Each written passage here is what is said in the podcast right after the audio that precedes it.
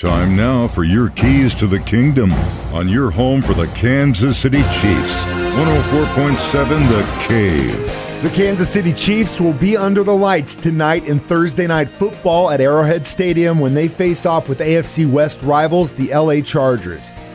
The Chiefs defense has it cut out for them. They've got a great offense on that Chargers team. Here's our defensive coordinator, Coach Spags, to talk about what threats they're going to face.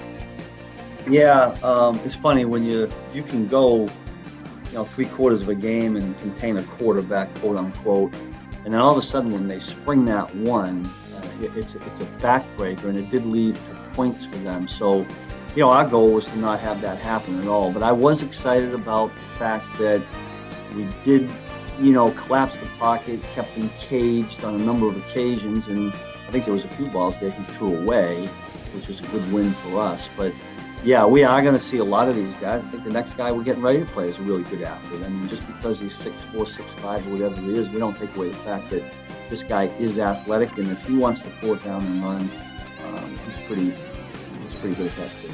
I think he said in the last three years we have faced the second most fourth downs, or something like that. It's been a lot of them, and that's uh, because of the way the league's going. Number one, right, Todd?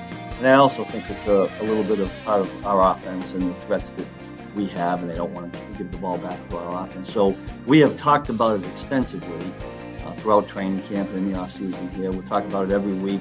We actually begin with fourth down in early in the week for that reason, and then try to get a couple of reps in practice. But yeah, we're going to see them always uh, because of who we are and because the league is going that way. And certainly, this particular head coach uh, loves to you try to do the dance where you're you know, quote unquote preparing for two teams. You don't want to overlook the first opponent. But I thought Coach Reid did a great job with us coming off of the Green Bay game. You know, we had a week in there.